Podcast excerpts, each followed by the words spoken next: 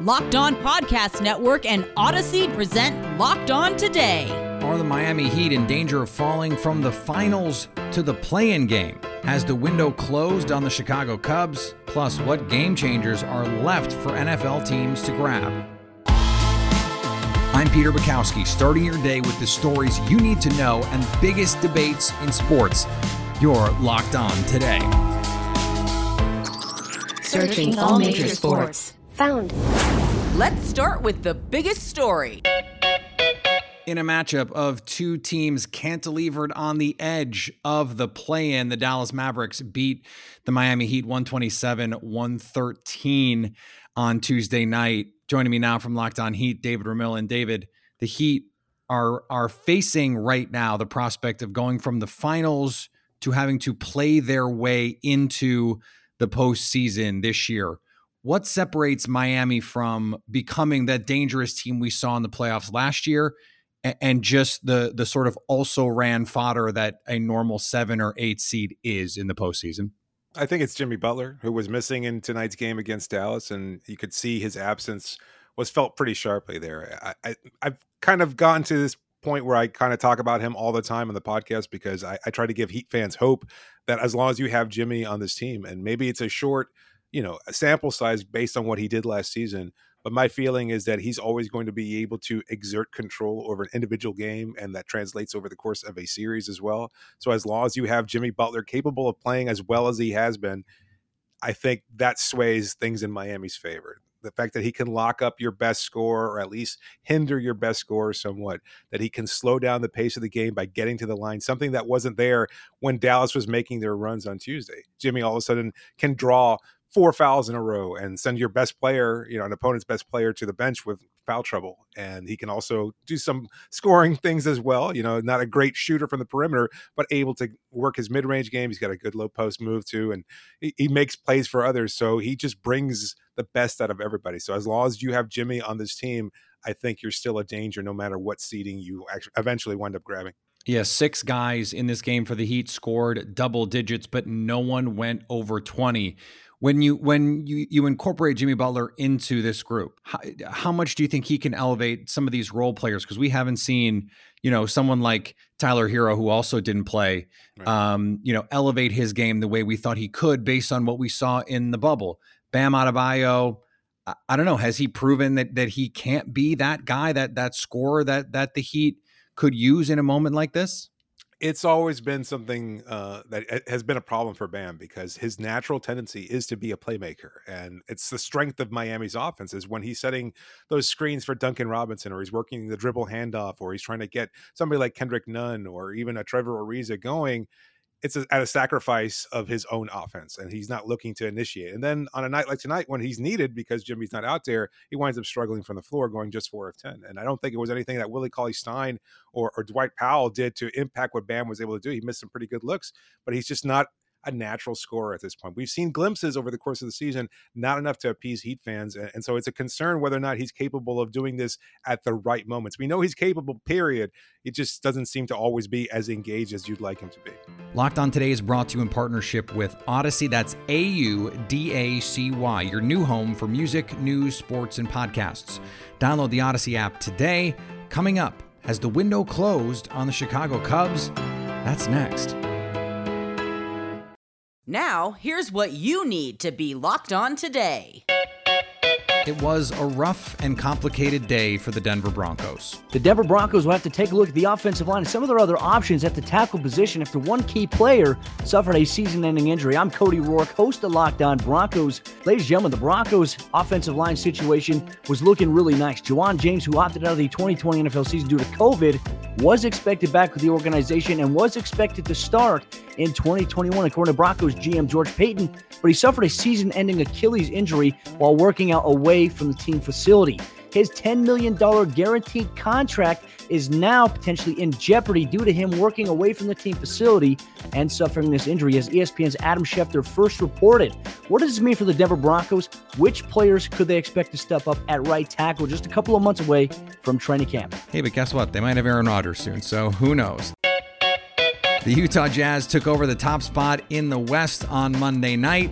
On Tuesday, the Suns took it back. We've seen the Suns win every which way this season, and tonight was a new one. Uh, 134 118 is the final score, but it took till overtime against the Cleveland Cavaliers to do it. Uh, 20 to 4 in overtime, so that's the good news. The bad news is the Suns should not be messing around with these games. They have a back to back tomorrow night in Atlanta, a much more difficult game theoretically than Cleveland should have been, but a win's a win.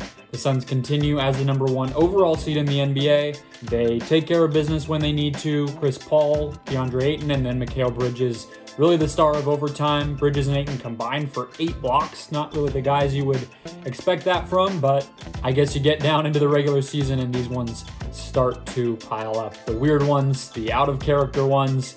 I think Suns fans will take a win. I know I will. We'll see what happens tomorrow.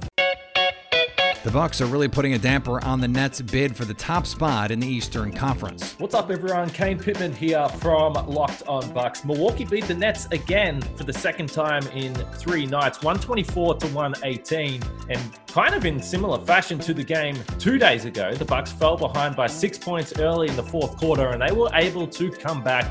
And the thing that you love about this game is that it wasn't necessarily behind Giannis. Khris Middleton was struggling all night, but he really got it going in the fourth quarter not from the outside. He put the ball on the floor and got to the basket many times while he was guarded by Kevin Durant. So you get 36 from Giannis, but you get 23 from Khris, 23 from Jrue. Heading into the playoffs, this is a pleasing performance for Milwaukee. There's no doubt about that. And being able to beat a team with the quality of the Brooklyn Nets without Giannis taking over, again, I think that's a big deal for this team. Once again, no James Harden. That's clearly significant for Brooklyn, but this is a potential second round matchup. So the Bucks will be happy with this win. Is anyone going to say no to seven games of KD versus Giannis after these last couple games? I don't think so. The New Orleans Pelicans are hanging on to hope of making it into the play in, and Tuesday night they took a little step closer. Pelicans beat the Warriors 108 103 and have a heartbeat for the play in tournament. I'm Jake Madison of the Locked On Pelicans podcast. You'd think the story would be that the Pelicans are essentially just three games back of the Spurs for the 10th seed, and San Antonio has the toughest remaining schedule. So you're saying there's a chance. But looking at the big picture with this team, getting a win on the second night of a back to back against a team that you're chasing, where was this Pelicans team on Monday? It's great they respond to the punch in the face, but how about you avoid getting punched in the face to start? The Pelicans came out with energy and effort and tried hard to win this game. Guys other than Zion stepped up, but why did it take a loss to get them to wake up for this one? It's like a guy who cheats on his girlfriend, and then when the opportunity to cheat on her again arises and he doesn't, and tells you what a wonderful boyfriend he is. That's not how it works! You don't get bonus points for not cheating. That's just the expectations. Should we give the Pelicans a lot of credit for not doing wrong things, very simple things, and coming out with a smart game plan against Steph Curry? Probably not. You know, maybe a little bit. And it's what makes this team so frustrating, even as they have a decent shot of getting into the kind of postseason. And speaking of, is anyone saying no? Is anyone saying no to Zion in the playoffs? Definitely not.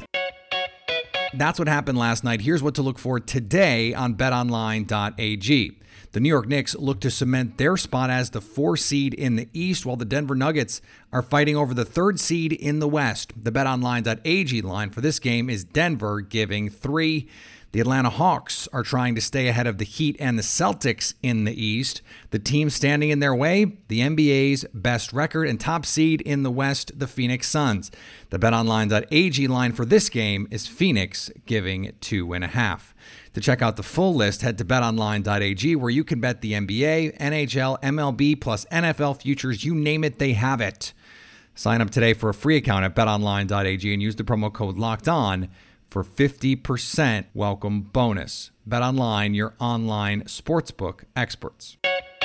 Here is another story you need to know. Despite the Cubs beating the Dodgers in both games yesterday and moving into a tie for third in the NL Central, the team is far from the exciting World Series run in 2016 with young talent and a progressive front office. Joining me now, Sean Sears from Locked On Cubs. And Sean, how did we get to this point with a Cubs team that seemed to have so much promise? It's just a lot of regression with some of these guys the Cubs leaned on heavily. Um, in the 2016 run, but more as reserve roles. Guys like Albert Almora, Addison Russell, those type of guys just didn't develop the way the Cubs were hoping. On top of that, they haven't spent a lot of money. So they've just been kind of pigeonholed a little bit these last few years, hoping for more production out of their top talent. And because of that, they haven't paid these guys. So you're coming into a season where Kris Bryant's having a fantastic year, but you're kind of wondering if the Cubs can't figure things out. Is he a trade asset?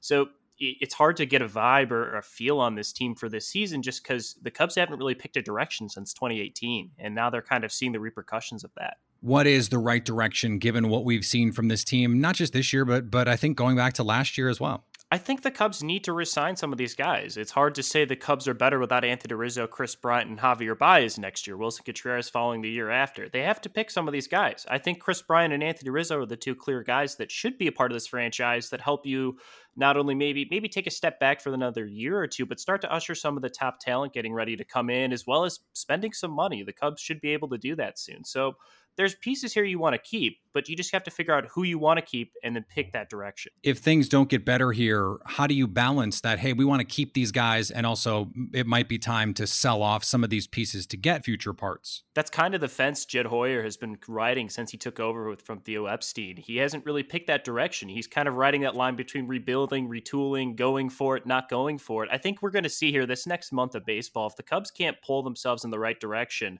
um, you might start to see the Cubs have to make serious kind of you know, decisions like do you trade a Kris Bryant at the deadline to get assets back? Do you finally get that value you've been waiting so long for him, or do you keep him and hope that this is Kris Bryant for the next, you know, five, six, seven years of his career?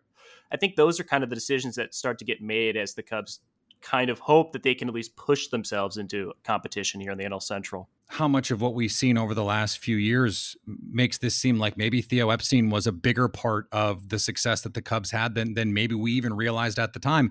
And, and that is including the fact that we thought he did a great job, that he had a huge hand in that Cubs team.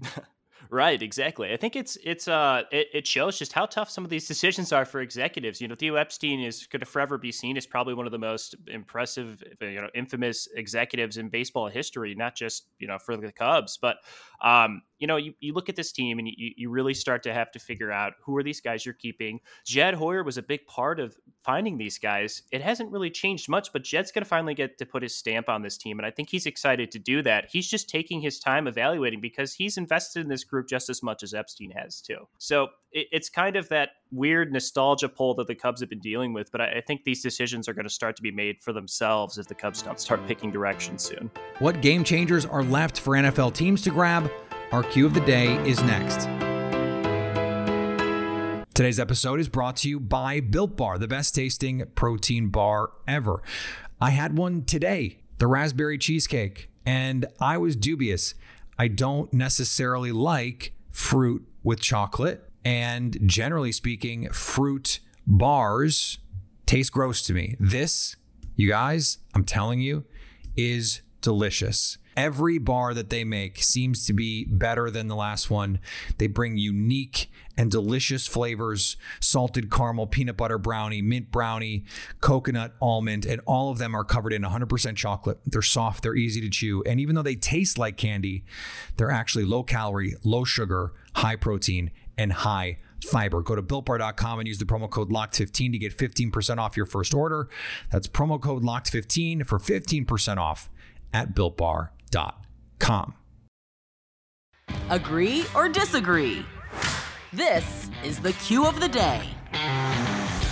The Las Vegas Raiders signed veteran corner Casey Hayward this week, and there are still some big names left on the market. Guys like Richard Sherman, Melvin Ingram, Le'Veon Bell. Joining me now from Locked On Raiders, your boy Q.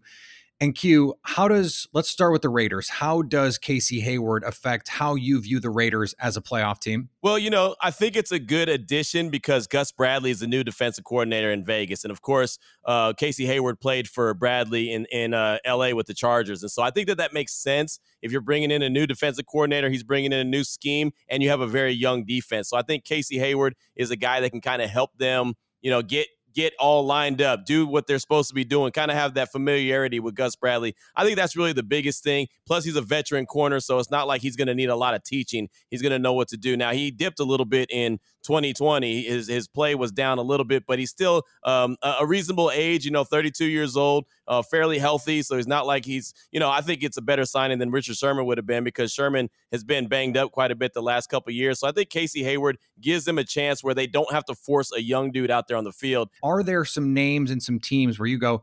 hey, if this team signs player X, even though they're not maybe what they once were, that might make me think a little bit differently about their chances in in the playoffs or as a contender in the conference. Well, you know, I'm I'm very interested. I mentioned Richard Sherman before. I'm really really interested to see where he goes. I know before the draft he was talking about the Raiders, the 49ers, Seattle. I think honestly that'd be the best fit for him. Go back to Seattle, mm. get reunited with Pete Carroll and company and go out there and be that guy, kind of finish up his career. I think he said he wants to play two more years. I think that'd be a good fit. You know, he's he's that guy. He has that veteran leadership. He's that alpha dog. You know, he's a smart guy. He's not as uh, not, not as like athletic as he was when he first came into the league, obviously, but still smart enough to get the job done. I think he's a difference maker. Uh, Sheldon Richardson is a is a you know defensive tackle in a class that was very thin at defensive tackle for the draft. So I don't know what team he would fit well in, but any any team that needs a little bit of inside pressure. And honestly, I was shocked when Cleveland when Cleveland let him go. I was shocked. He might end up back in Cleveland if that happens at a lower rate you better watch out for that defensive line. Yeah, that defensive line is already loaded. The other name that is interesting to me is Melvin Ingram, and I know he's had some issues staying on the field, but we aren't that far removed, mm. Q, from him and and Joey Bosa just wrecking offensive lines. Do you think he is someone who could be worth a flyer for one of these contending teams like Baltimore, for example, who's just like, hey, if we get 2018 Melvin Ingram, like we're a Super Bowl team. Right. Well, and the thing about it is, I think the 49ers showed everybody in the league when they went to the Super Bowl against Kansas City, the better rotation you have on that defensive line, the better, right? I mean, you don't have to have him for the whole game. You don't have to have him be your three down guy. He could be a guy that you have come in in situational, uh, you know, situational pass rush and get after the quarterback. That's what he does. Pin his ears back and go. And I know this isn't a Raiders segment, but honestly, I wouldn't be shocked to see the Raiders go and make that move. For everything I said about Casey Hayward, I wouldn't be surprised if they still have an interest in Melvin Ingram because of Gus Bradley. I know that there's a little interest there. Uh, I think the Cowboys are interested in him as well. Uh, there's a few teams that could use it. And, and again, Peter, we know there's never enough pass rushers. You never have enough pass rushers. So if you can get to the quarterback, if you can get him down four or five times a season, you're worth something to a team and especially to a contender because they're going to need that extra pass rush in the fourth quarter late in the season, you know, a cold game, it, all the all the marbles on the line. You got to get to the quarterback and sack him. That's a, a Melvin Ingram, a Justin Houston. Those guys can do that. And finally, Seattle Seahawks receiver DK Metcalf is competing in the USA Track and Field Golden Games and Distance Open, which is Sunday in Walnut, California. The website lists Metcalf among the participants in the 100 meter dash. In addition to starring in football and basketball at Oxford High School in Mississippi, the six foot four, 229 pound Metcalf was a standout hurdler and long jumper. In 2019, at the Scouting Combine, he ran a 4.33 second 40 yard dash and reached the top speed of 22.6 miles per hour when he chased down Budda Baker last October, according to NFL Next Gen stats. At the time, that was the second fastest speed any NFL player had reached in pursuit in 2020. He's not just fast, he is crazy fast. Now, is he all world fast? I guess we're going to find out. Now that you've got the news, go make some money. Listen to Locked On Bets, download and subscribe wherever you get your podcasts.